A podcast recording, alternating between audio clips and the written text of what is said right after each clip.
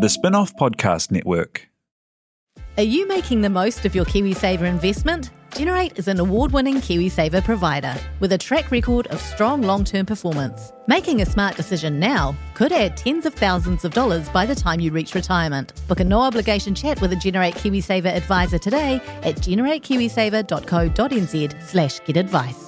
A copy of the product disclosure statement is available at generatekiwisaver.co.nz. The issuer of the scheme is Generate Investment Management Limited, and of course, past performance does not guarantee future returns. Raising capital or taking your business to the world? Investment Fix has everything you need to make it happen. This season, we're exploring the US market, the opportunities it offers, what it takes to grow a business there, and the best way to approach investors. The Investment Fix podcast. Tune in today. Sorry, can we just? Sorry, my family. Guys, I'm doing a podcast.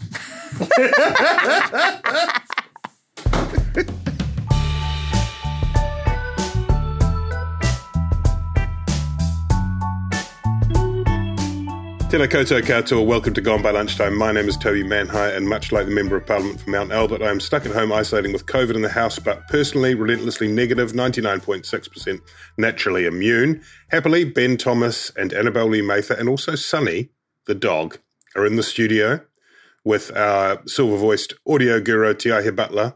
Hello, everybody. Kia ora. Morena. Kia ora. Kia ora. Uh, Prince Harry is also in the studio. Prince Harry's there between Annabelle and Ben, but we're not going to let him speak. Sorry about that, Harry.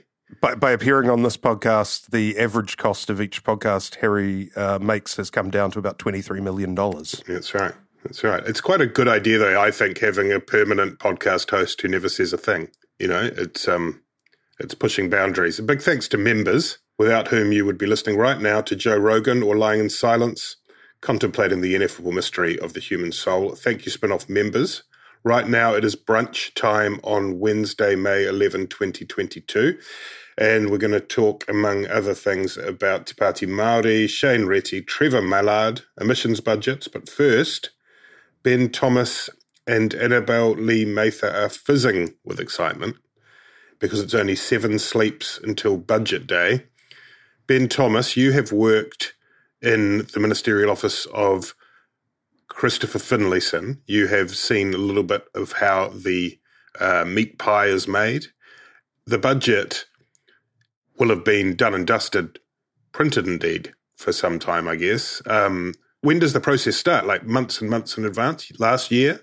It's, it's, yeah, it's essentially uh, sort of as people are, are hungover and dusting themselves off from the drinks in the Minister of Finance's office Hmm. on the eighth floor of the Beehive. Uh, sorry, the seventh floor of the Beehive. Uh, the the next morning, Treasury officials will come and, and present them with the working papers for the next year's budget. Oh God, how annoying. it's a, a blue Powerade and, a, and a stack of in tray papers. Um, actually, actually, I think it, it even actually starts a little bit before then.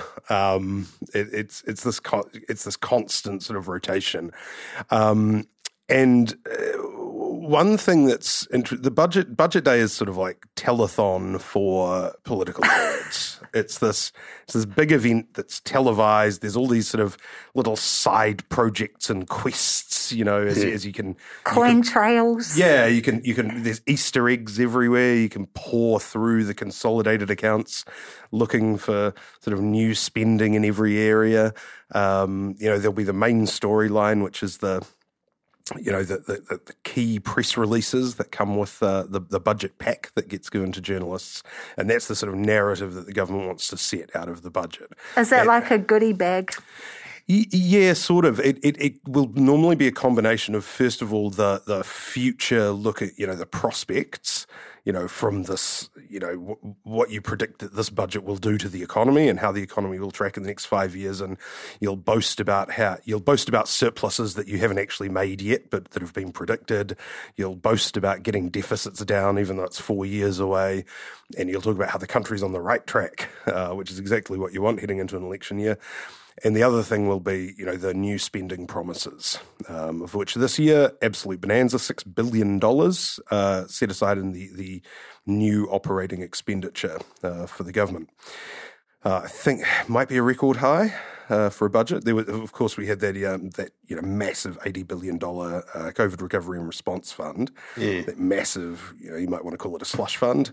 Um, you know, because once we had sort of finished with COVID and once once once we'd sort of paid for vaccinations and stuff, there was a lot of money left over, and it it turned out that an essential part of the COVID response was slashing the fuel excise tax in response to the war on Ukraine. Um, and, you know, a lot of other stuff that was only very tangentially uh, related. But, but Uh, biolabs in Ukraine, after all. Think about it. Join the dots. but the, the government and the opposition just th- th- this is what the budget really is, right? We talk about confidence in supply uh, for a government, you know, especially when normally comes up when you're having coalition agreements. Confidence is just do you have the confidence of the House? Do a majority of people in Parliament say that you can form a government? Yes, that's confidence.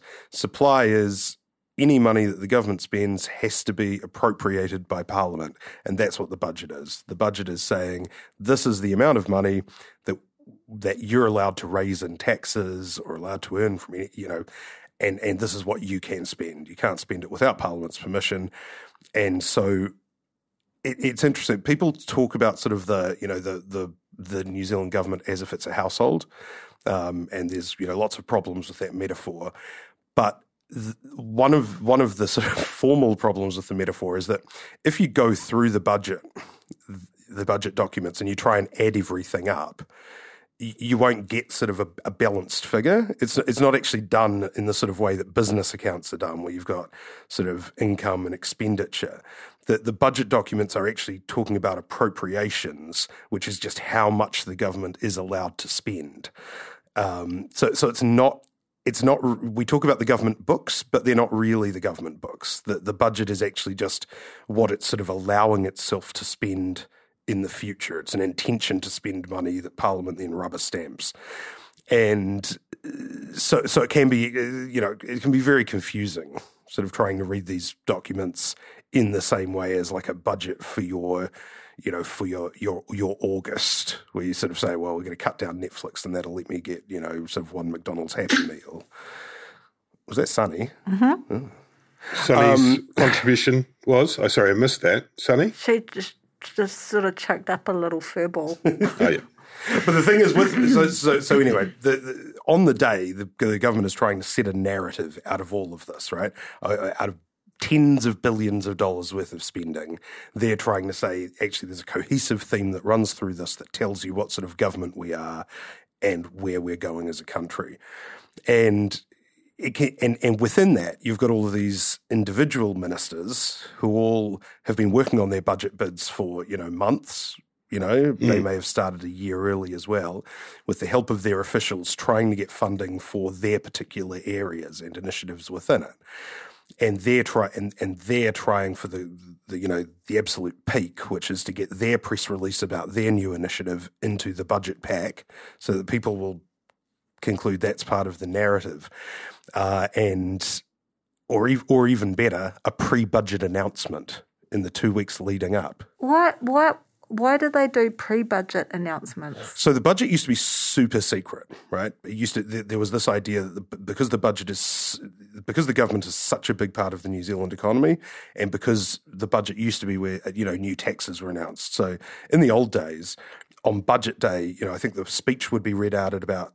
Uh, sort of 6 p.m. at night, and before that, you know, you'd have these these classic Kiwiana scenes of people going and buying up sort of uh, bootloads worth of liquor and cigarettes in case in case the ta- the tax went up on them. So there used to be this super secrecy about it because it was sort of market sensitive, it was consumer sensitive. Th- these days, that's kind of you know th- these days there's much better reporting throughout the year about you know the, about what the what the you know the state of the government's books and and what it's intending to do and how much money it's intending to raise, and so there isn't that same same secrecy. There's still a convention around it, which is why there was such a freak out. You know, when the, there was that so-called hack of the budget in 29 2018? 2019, 2018, wasn't it? Definitely Eh, one of them. 2019, uh, which turned out to be the National Party just going to the Treasury website and searching in the search bar budget 2019, and it was apparently all just out there. So, uh, but the, the but but yeah, no, so now pre pre budget announcements really it's just a PR thing. It's just making sure that these announcements don't get lost in the sort of big. And it's part of a wider sort of political spin culture now that means that it you know you need to announce things over and over again. I mean I remember in the Blair government, you know, they used to sometimes triple announce things. You know, you get the so you get a kind of a direction of travel, you get a budget announcement, and then you get the laying out of the policy, and each are made to appear like a you know we are going to spend 500 million pounds on something, but it's all the same money over and over again, right? Um, yeah, yeah, de- definitely. And so, so, so, and and you'll then you'll have post budget announcements as well of initiatives that were in the budget but weren't deemed sort of sufficiently important or integral enough to the narrative to be either in the budget pack or in the pre announcements. So you might have a, an announcement three weeks later about something that you got funding for that was just sort of overlooked at the time. Um, and there, and there's, there's a real fight for this. When in the 20, I think I wrote about this for the spin off, but in the 20, uh, Uh, the 2009 budget, which was the first one of the, the John Key era, and that was where there were cuts. I think they they wanted five percent cuts across the board mm. because of the global financial crisis. But there were some increases, and we managed to get some increases in art spending for all these um, sort of government funded organisations that had lost sponsorship and stuff because of um, because of the, the financial crisis.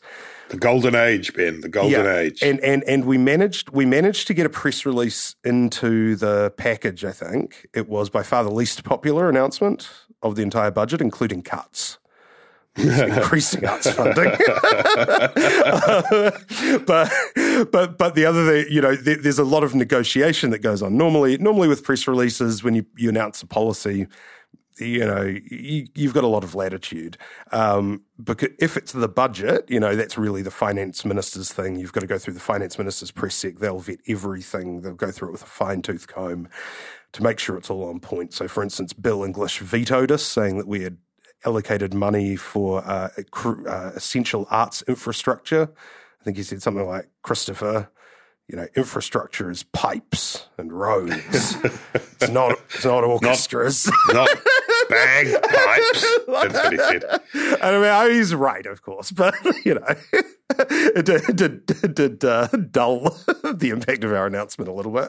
Um, hey, Annabelle, one of the kind of most conspicuous of the pre budget announcements, which was made on Sunday by Poto Williams, was about uh, funding for police numbers 600, millions, 600 million, including a pledge to ratio uh, one copper per 480 people.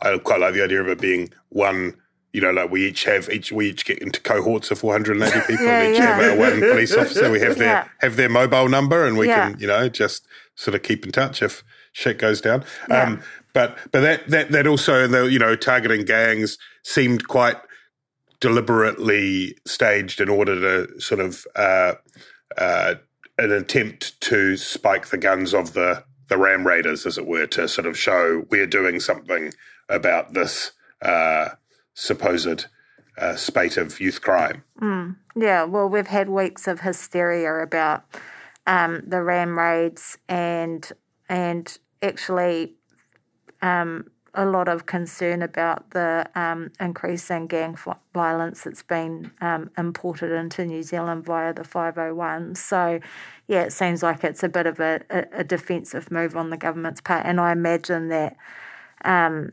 the budget that will be announced will be quite centrist and focus on mm. on, on, those issues that um, that kind of centre voters tend to care about the most, like law and order and those sorts of things. I think you know fair pay agreements and all of that won't be um, like a centerpiece of, of the of the budget. It'll be more around those stuff that those issues that um, centre voters care about in the hope that they can start to win back, turn the tide on um, on um, growing popularity.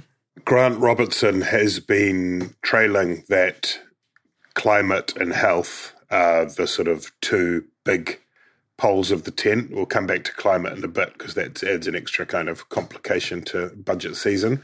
Um, health is obviously a major overhaul of the health system. We'll touch on that in a moment too.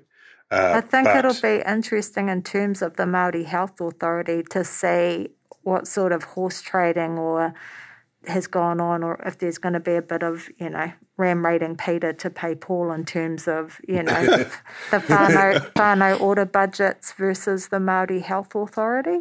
Yeah, yeah, and then and then on top of all that, um, the great sort of looming narrative that we've been grappling with over the recent weeks and months, as as much of the world is the cost of living crisis. And Ben, do you think there will be something in the budget that is a sweetener, or uh, as the Australians will put it, a hip pocket type, relatable something or other? Grant Robertson has said there won't be any um, any generalized tax cuts, Hmm. but maybe there'll be something beyond a likely extension of half price public transport and the deduction in the fuel tax. Well, yeah, I think the, the extension of the fuel tax subsidy is, uh, I mean, that, I think that's uh, pretty much a given. As, as I, the the empty tank light came on in my car, and so I look, I started looking up at 91 prices along Dominion Road, and I was like, oh, it's getting pretty near three dollars again. Um, Yeah. So I, th- I think if they let that run its course as planned, uh, you would actually find that sh- you know shortly after um, the budget, you know prices would be well over three dollars again, and I think that um, that would be that would be very bad politically for the government. Um, especially in the wake of no general tax cuts. Um, you could probably expect tax cuts or at least movement on the brackets next year. I would say in the uh, you know prior to the election. Uh, Robertson, of course, is the architect of that interest-free student loan uh, policy from 2005, which a lot of commentators, including me, think you know won the election for Labor that year. Um, his, his preference and Labor's preference, you know, over quite a long time, you know, for the last two governments, has been for you know those sort of targeted subsidies or uh, or benefits, you know, Yeah. rather than sort of global kind of um, sort of ambient tax cuts. So I think that they'll probably be working on, on something in that area. They've already, they've already done you know, a fair bit. They they keep you know, they keep rolling over and doubling the winter energy payment and you know, all of these sort of little things um, that you know are probably appreciated by the people who get them and, and sort of other, otherwise sort of fall out of our sight. I think you know if, if you're not a recipient.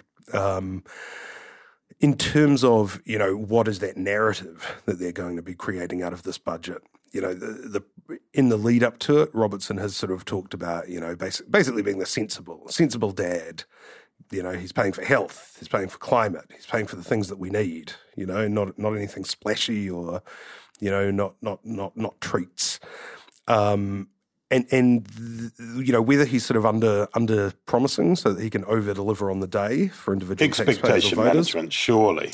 Well, you'd think so because you know the sorts of things that we've have been flagged. You know, like paying off DHB debt, um, which is you know, first of all very considerable. That's a lot of money. That, but but at the same time, you know, is about as sort of exciting as you know getting your monthly paycheck and then putting it all, you know, paying off your credit card and your parking fines.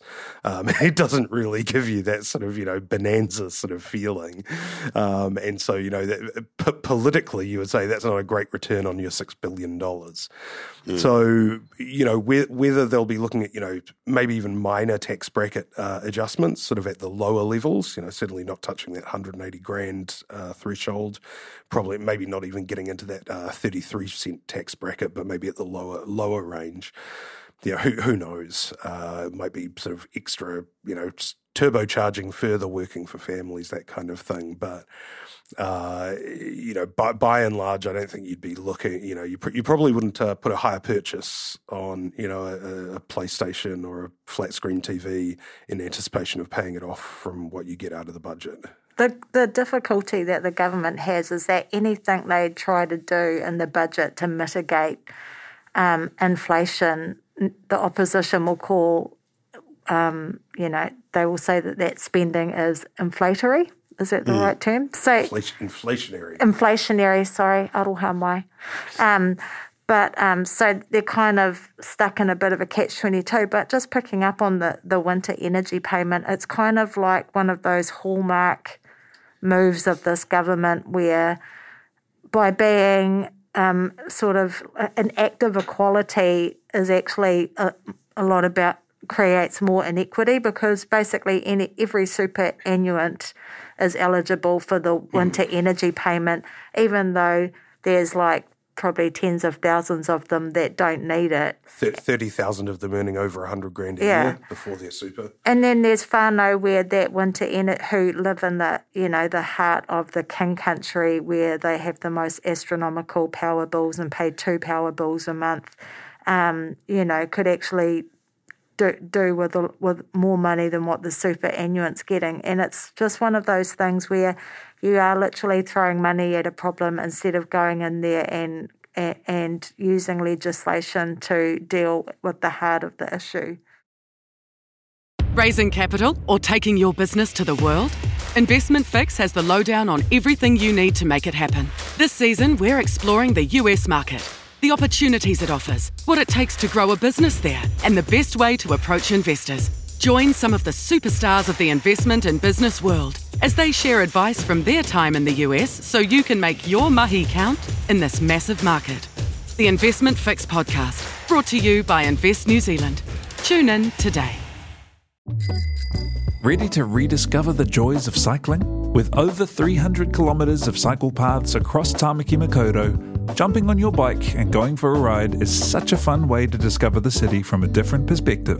Cycling is getting more and more popular across Auckland, so now's a great time to join the hype and give cycling a go. Head to at.govt forward slash cycling to find your nearest cycleway today. So, a couple of days ago on Monday, we had a budget, of a different sort in the form of three, in fact. It was, it was like Christmas. We had three emissions budgets, which uh, cover periods of years leading up to uh, and beyond to 2030, and they uh, basically track out how how we have to push sink the lid on our uh, emissions as a country, and those budgets then uh, they're like a kind of, I guess, a sort of drawing dots on a map of where you want to go. And then on this Monday, before the budget and budget week, Monday coming, we will have the emissions reduction plan, which is a critical part of the Zero Climate Act. And that will put the kind of meat on the bone there to terribly mix the metaphor. That will sort of plot out the track on that map and some pretty difficult decisions. It will also probably uh, mean that we'll end up buying some carbon credits abroad, which is pretty uh, questionable in terms of the commitment to the cause. Um, and it will also have some implication. It'll it'll it'll it'll mean that this whole thing is going to have to start hurting a bit in a way that it hasn't so far. It's mostly been uh, relatively light touch. Ben, the timing of it is interesting, running a few days ahead of the budget, and the budget will then fold that in. It's almost as if uh, they want to get that done and then move on to the budget, which might have a bit more of a that in terms of that narrative you talk about a bit more of a positive spin. I'm not sure if people are paying a huge amount of attention to it. Certainly, there are people in the rural sector who will be, people in the transport sector who will be. We've had talk about a congestion charge. We're likely to hear about a congestion charge on Monday.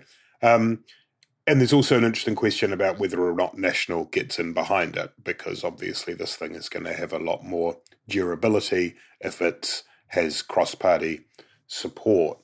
Um, do you think the National Party will get behind it? Do you think this is going to be something that is going to become uh, a major political issue in the lead up to the next election? As somebody who's worked in Parliament, I'm very pessimistic about um, about uh, a Westminster parliamentary democracy's ability to grapple with climate change, mm. Um, mm. in the sense that you know we, have had these ambitious. You know, in two thousand and eight, um, Helen Clark and John Key both. Uh, I think Clark campaigned on uh, carbon neutral by twenty fifty. Key hmm. campaigned on reducing emissions in half by 2030. Now, you would if if you were in 2008 and you were looking forward to 14 years hence, closer to 2030 than you were to 2008, you would think, well, whoever got in at that election, our car, our carbon emissions would be drastically down by 2022 and, they are not. they they uh, they are higher than they've ever been, um, and you know, and it's it's the same it's the same way that you know if, if you know the the the the global leadership of Ben Thomas will always think that you know probably before the summer of 2022, maybe about like September October, that's when the exercise regime will really start gearing up and the weight and the weight loss will kick in in earnest, right? And um, and and the the you know and, and we see this, you know, even though it's not directly related to emissions reductions, we've you know we've seen you know this year how people react when petrol becomes very expensive right people freak out and they want action yep. and they want it to be reduced in price now that's a real yep. problem when your main mechanism for reducing emissions is is a price based method, which is the ETS.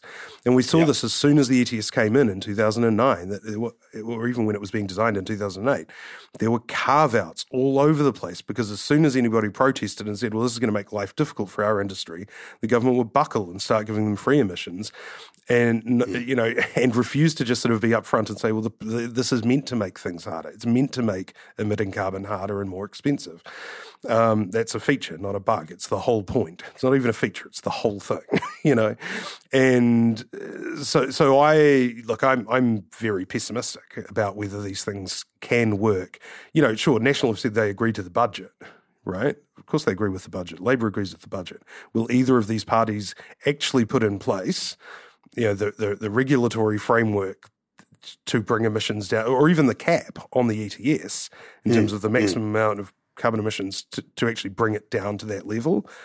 I mean, you know, touch wood. You'd hope it's so, hard, and it's and I mean, to I suppose the the the glimmer of optimism uh, to counter that is that although there's nothing jolly about it, we are seeing quite literally the impacts of climate change. We had that sea rise report, which you know I think I think a lot of people set up and took notice of, which showed the maps around the country, showed communities that are facing the very real prospect of managed retreat. Those sorts of real life impacts mean that we have moved on from those days where there are a lot of people who were either vocally or quietly to themselves thinking, this isn't either A, that real, or B, going to affect me directly. On top of which, you have examples from Australia most recently in their election, but also different parts of the world, where while people for a long time said that climate change is, when they're rung up by the pollsters, they say, yep, it's one of the important issues. There's been relatively little sense that it's been something that would actually have any determining effect on people's votes. And I'm not sure if that's the case any longer. I think that is certainly changing. Whether it's rapid or not, whether it's enough to make a difference, I don't know. But Annabelle, it's a it's increasingly going to be part of what determines what influences people's decisions at the ballot box, don't you think? Climate change? Yes.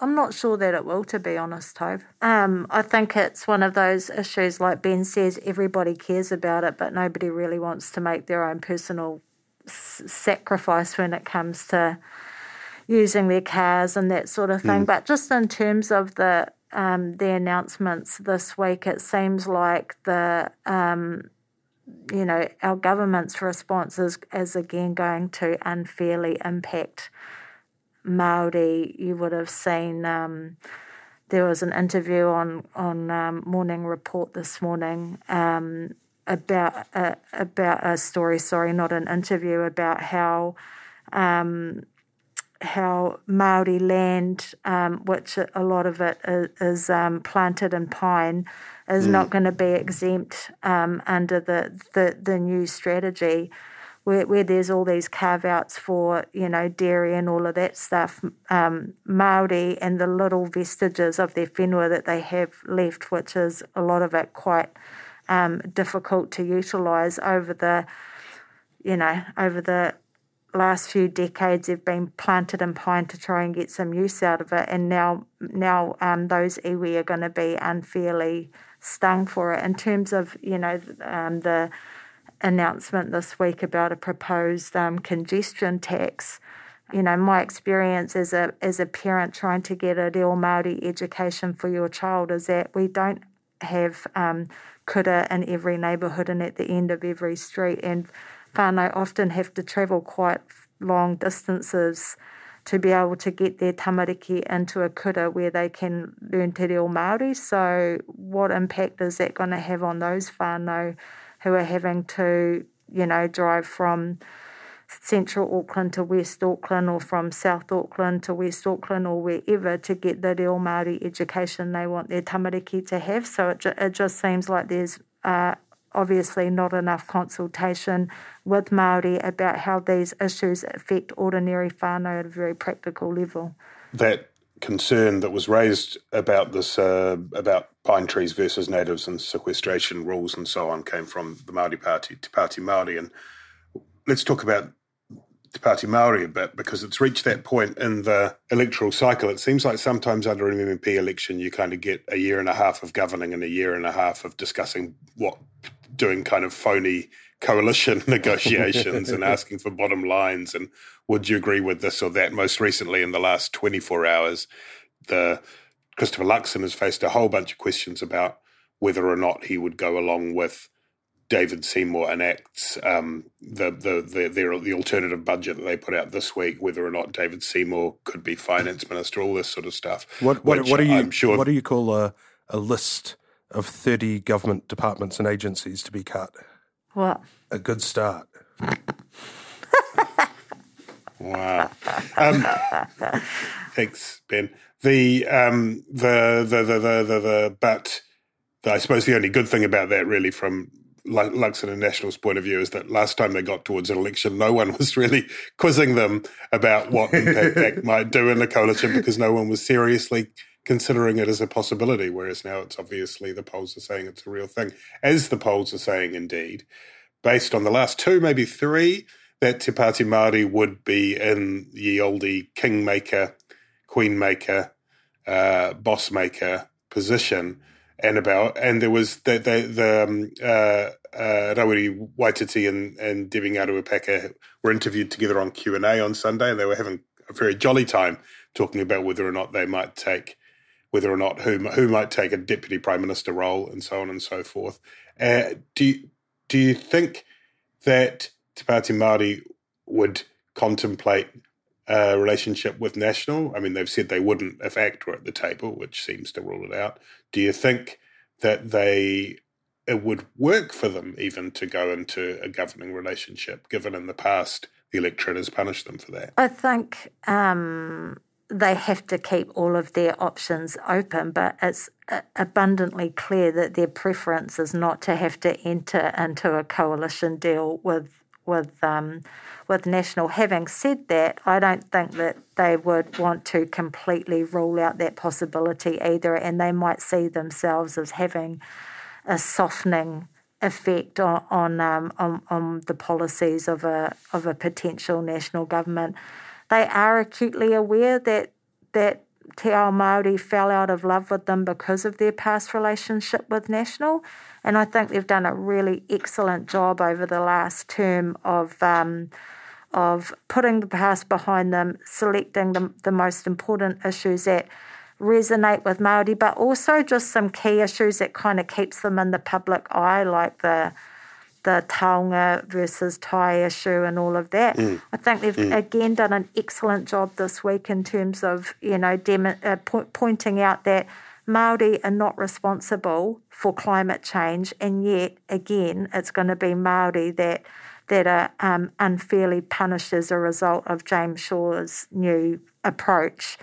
I think that the difficulty now is that the Labour's Maori MPs see the Maori Party as a as a serious threat. I hmm. think mm. they. I, I, think that um, we can be. It's very very likely that Deb Ngarewa-Packer will win Te Tai Hauāuru next time. Mm. Um, I think there's a possibility that they could win more seats. I think Rawiri will most certainly hold on to Waiariki, and mm. so that makes growing that that relationship between Labor and the Maori Party difficult. Having said that, if Labour needs them to govern, they will roll over. You know, they will roll over their Maori MPs to make that happen. Mm. Um, uh, yeah, I, I, I mean, look, the, I think Annabelle's right in the sense that Deb and Rawiri have done a great job PR wise and messaging wise. They're like, you know, we're we're not, uh, you know, Peter Sharples, the Uncle Tom sitting at the table, you know, paying paying off his mortgage with his ministerial salary.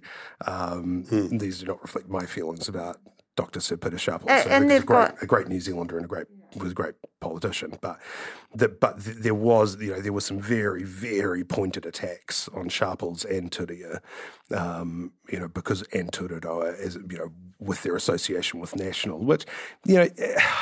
I often think is sort of unfair. You know, they, they weren't they weren't particular. Well, if if you think about you know if you think about what the, the National Party and the Labour Party uh, in government will talk about in terms of their provision for Maori. They talk about whānau ora, which was Dame Tariana Turia's uh, brainchild, and that's survived both governments and it's it's increased its funding over the years. So now it's much bigger than it started off as. Um, you know, that's a success story, and the Kermadecs, uh, you know, reserve that's still on hold because of of Marama Fox and the Maori Party, you know, basically kicking up a, stink and saying no, you can't impinge on post settlement uh, fishing rights, just just so you can make a you know nice announcement at the UN. Um, you know, they they were actually a lot more effective than people th- thought, uh, but they were bad at selling their message. In contrast, uh, Debbie and um, you know, are not they're not constructive politicians at all. um, they they don't have a positive vision for, for pretty much anything. They're not they're not really interested in you know in in cutting deals, in you know in sort of affecting actual change. And I, I, think they would probably admit that. You know, they, they're, they're, they're, they're, they're, there to be a sort of protest voice. Yeah, well, that's when, their bag, though. They're, they're, they're, they're an opposition party yeah. and they're there to prove a point to Te Ao Māori. It's like a mm. long term strategy. First of all, they've got to say fuck you to like everyone so that they yeah. so that they build their mana chops back up and then they can start engaging constructively. The other thing, too, is in terms of the past Maori Party. I think Peter Sharples always had quite some quite conservative leanings, and mm. Tariana had that massive beef with with Helen Clark that she was just never able to move past, and they were appallingly treated by Clark. You know, the whole haters and wreckers and last cab off the rank and and all of that stuff. But the thing about this Maori Party is that you have JT in the background, and JT is a Labour man through and through. At the end of the day. I think the other thing that's worth mentioning, just briefly, is Debbie Ngarewa-Packer's work in Taranaki well, on the well, vaccine that, that was what I was going to say because in a very constructive and very Debbie Ngarewa-Packer you know, throughout her career has actually been a doer. Not not a not a, a, firebrand. She is actually somebody who has an extraordinary record of getting things done, mm. and, and I think would make an exceptional minister. Um, but, but, that suggests that the two aren't incompatible, right? Like you can be you can be uh, highly antagonistic as an opposition politician at the same time as doing on the ground some quite constructive stuff. Yeah, yeah, on the ground, but, consider... but, not necessarily in Parliament. I don't, you, you can't have the positioning sure. that the Māori Party has right now and be in in government or in coalition, sort of in a constructive way. Um, the other, the other, the other, the other curiosity that sort of attaches to that is that there's been some speculation that uh, Adrian Rurawhe might be in line as Labour's choice for Speaker, given he's performed pretty well as a deputy, and that could mean he moves to the list, and that would obviously uh, make Te Tai Hauāuru even more achievable for Debbie Ngarewa-Packer in, in the election. Speaking of the speaker, did you notice that excellent segue? Congratulations to me. yeah. Um, Trevor Mallard. I don't know if you know the name.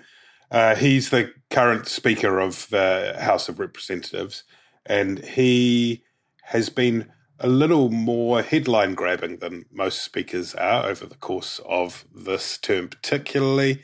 Uh, most recently, it was a kind of bit of a 48 hour wonder but it was astonishing. At first, Matt King, the former National MP from Northland, uh, posted on his Facebook page that he'd had a trespass notice issued by Parliamentary Security in relation to his appearances during the occupation of Parliament, whatever it was, six weeks ago, seven weeks ago, eight weeks ago. And this seemed sort of astonishing at first, and also an absolute gift to Matt King, who is at the moment in a bit of a tussle among maybe a dozen different political movements that are trying to harness the energies of that occupation, the so called freedom movement, to turn them into a political force. This was, you know, a little bit of kind of Streisand effect, Matt King style. And then, then a few hours later, it turned out that Winston Peters, a former deputy prime minister, had also been issued with a trespass notice banning him from Parliament grounds for two years and just seemed astonishing. Now, Mallard tried to make it clear that these were delegated decisions that had been made by the security. Um, I wrote a piece about this too. I won't bore you with the details, but you can read it on the spin off about the time I was uh, issued with a trespass notice from Parliament for reasons that were quite comical insofar as I wasn't at the event that I was trespassed for. Um, Safety first. But this just seemed, it was just absolutely flabbergasting. It was just, I don't know. What do you guys think? Uh, I, I, I sort of struggle to see, I struggle to see how they could possibly have ended up in that position. Yeah, look. I've, I've, got a few thoughts on this. I mean, in, t- in terms of how they ended up in the position, I, th- I, think this might have been an example of Mallard again trying to do the right thing, which I think is I, I, I genuinely think he he has tried as speaker to improve things, and he just doesn't get it right, mm. um, which is as good a reason to move somebody on as as any. Um, in this the sense that you know he he introduced this sort of first he introduced this sort of weird kind of point system of penalties and rewards uh, or it was very, very in keeping with his, um, with his. This is in parliamentary question time. Yeah, in, in, in parliamentary question time, very in keeping with his sort of uh, Rogernomics sort of origins in the 80s, uh, you know, sort of creating the perfect market for, for a, An internal for a good market. question time by, by levering the incentives and disincentives. And, and what it turned it into, I think Audrey Young, I think, called it a, a game show. And it, and it just became a debacle where he'd start, you know, deducting 10 supplementary questions and five, you know, you couldn't even keep it. It was just ridiculous. Um, but it did, I think it did come from a place of good intentions of trying to make question time you know better run you know to, to to have it conducted with more integrity. And it just didn't work. And i you know i think i suspect that his his actions during the parliamentary protests were the same. I think he maybe he genuinely thought that playing barry manilow would either lower the temperature or uh, encourage people to leave. But it, it just you know it just turned the whole thing into a farce. And now, you know, I think he probably thought, well, since since there were political figures involved in this, since it was highly politicized, since I've been criticized for my conduct during this issue, I should leave mm. this to the professionals, parliamentary security. Now, God bless parliamentary security, but they're they're not they're, not, they're not professionals in the same sense of like you know Liam Neeson in Taken or whatever, right? Like they're mm. they're professionals and that they have employment contracts. They do have a they do have a certain skill set, but but secure, securing isn't really one of them. Yeah. And, you know, I mean, I think as some as somebody pointed, I can't remember who Claire Trevett pointed out. You know, parliamentary security pretty pretty strict, chasing chickens around parliamentary ground up grounds if they're released during a protest. You know, and so I think Mallard probably thought, well, I'll I'll remove the politics from it and I'll let you know these these these guys. these jobs, just to literally walk around Parliament and make sure nobody accidentally brings keys through the metal detector. Mm. Um, so let, what did they do? Did they just Google Google who was at the occupation they, at Parliament. That, that, was what that's what they said. They said that they gave trespass notices to every person they could identify who had been taken part in the in the protest and the mm. occupation, which I mm. assume, yeah, was just Googling. And obviously, Rodney Hide came up, he got served with one. Winston Peters came up, he got served with one. Now, of course, these people weren't actually occupying, they didn't stay there, they just walked through. Like to be like fair, I don't think public. they just Googled, I think they probably did a bit of Facebooking, maybe looked at friends of friends on Facebook yeah. and maybe a little bit of Twitter. maybe on their family well. WhatsApp groups. Hey, did anybody see anyone who was at the? Yeah, I mean, Insta, they did issue trespass notices to all the people who were arrested, yeah. and you know that's hard to argue with. I mean. They didn't seem to issue trespass notices to a bunch of them. They should read my pieces. I've identified many of the occupation leaders and the people were who were some of them pretty much calling for the storming of Parliament. Maybe I, those people th- would get trespass notices, but no, instead, the Deputy Prime Minister who wandered through. I think it was pretty much, one. I think it was the first page of Google, which, as we know, is now mainly ads. You know?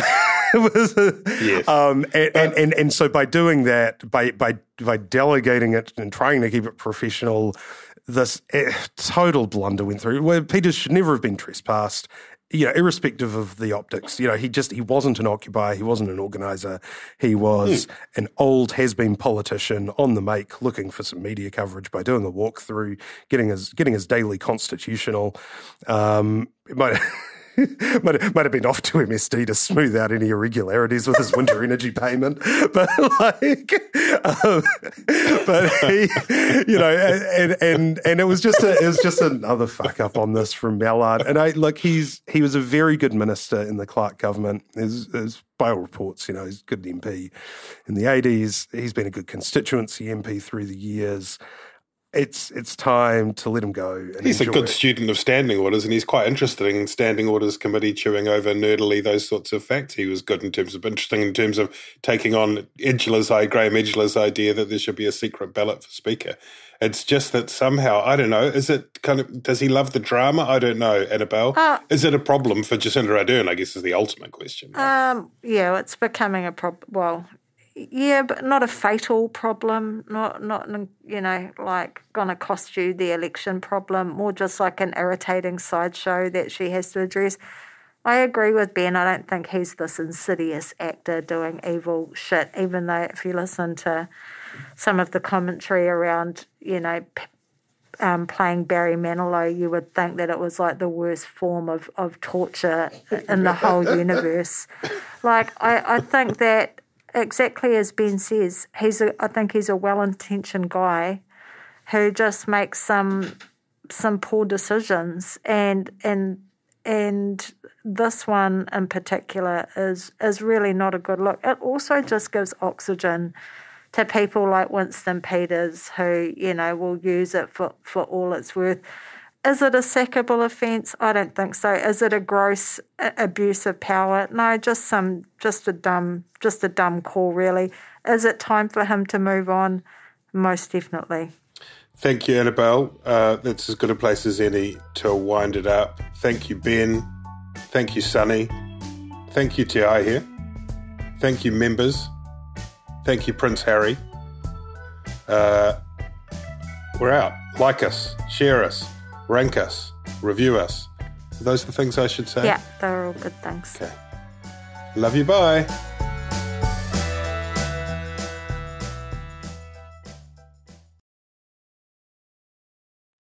Kia ora e te iwi, Te Aihe Butler here, podcast manager at The Spinoff.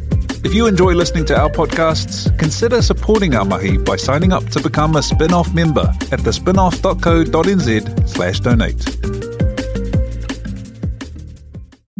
The Spinoff Podcast Network.